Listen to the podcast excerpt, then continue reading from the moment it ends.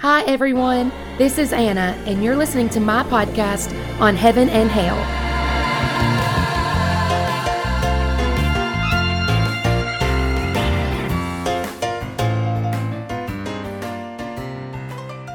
Hey, everybody. Welcome to the summer reading plan.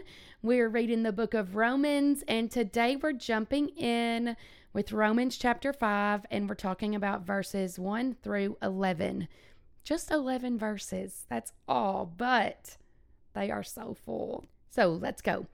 So far, the book of Romans has taken its readers on this journey from the time in which it was written back to when the law was given to Moses, back even further than that to when God made his covenant with Abraham. And today, it's taking us all the way back to when sin entered the world through Adam. And Paul knows what he's doing because he's covering all the bases, and each time he goes back, he shows how it's relevant to the people he's writing to, and it's still relevant to us. Um, there are a few things in this chapter that will be addressed late, again later in this book, so hang in there.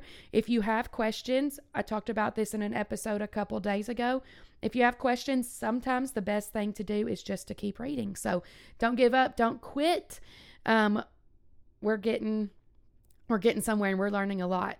It's been so good already. I said yesterday that I think chapter 4 might be my favorite book, but chapter 5 is really good too. Chapter 5 is all about justification and that's one of those big churchy words, but justification means that we're justified or we're put we're made righteous, we're put in a right standing with God. And the very first verse of this chapter says that we're justified by faith. Such good news. And Paul already spent chapter 4 talking about how even Abraham was justified by faith. And um, let's see, it's our faith that makes us justified, that puts us in a right standing with God. Okay, so sorry, I had to look at my notes um, to make sure I was on the right track. Um, this chapter is easily broken into two sections the blessing of justification and an explanation of how it works. So today we just get to talk about the blessings of justification, and tomorrow we'll talk about, we'll get into a little bit more of the explanation. Um, this chapter, chapter 5, is loaded with good news. Just in the first two verses, we find that since we've been justified, we have peace with God, we have access to grace, and that we can rejoice in hope of the glory of God, which means that we're covered past, present, and future.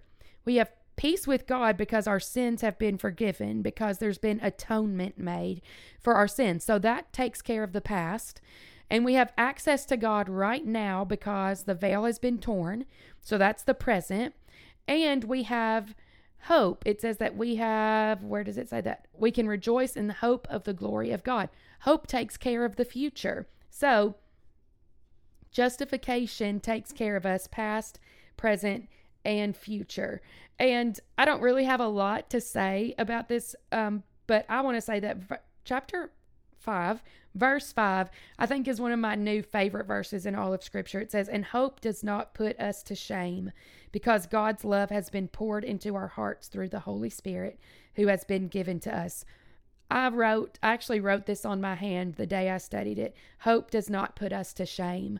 Sometimes it's really easy to tell ourselves not to get our hopes up because we don't want to be disappointed.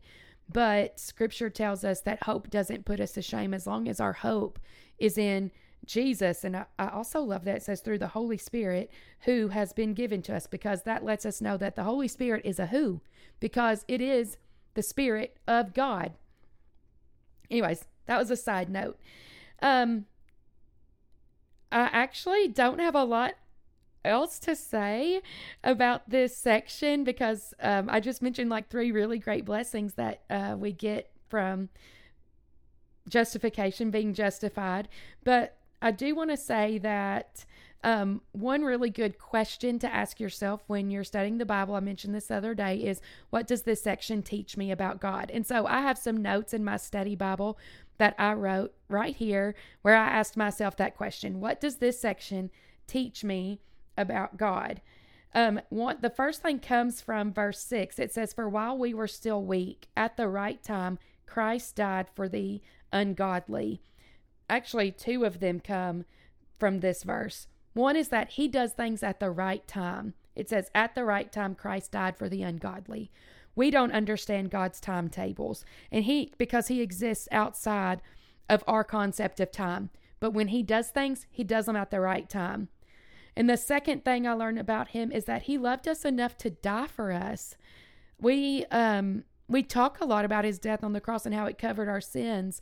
Um, but I, for myself personally, sometimes I forget to stop and consider that that shows how much he loves me. He loves me so much that he would give his life for me.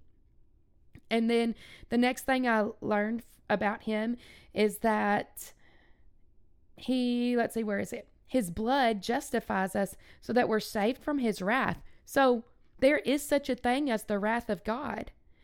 And I'm saved from that because of what he did on the cross. He, and the last thing is that he reconciles us. And so to be reconciled means to be like brought back into a relationship with him, which is what he's always wanted is for us to be in a relationship. So he came and he died so that our sin wouldn't separate us from him, him anymore because he loves us that much. He has reconciled us.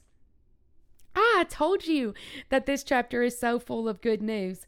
And um man, I'm excited. This was short. I'm excited for tomorrow to see how that all works. So, you guys join me tomorrow and we will finish up chapter 5.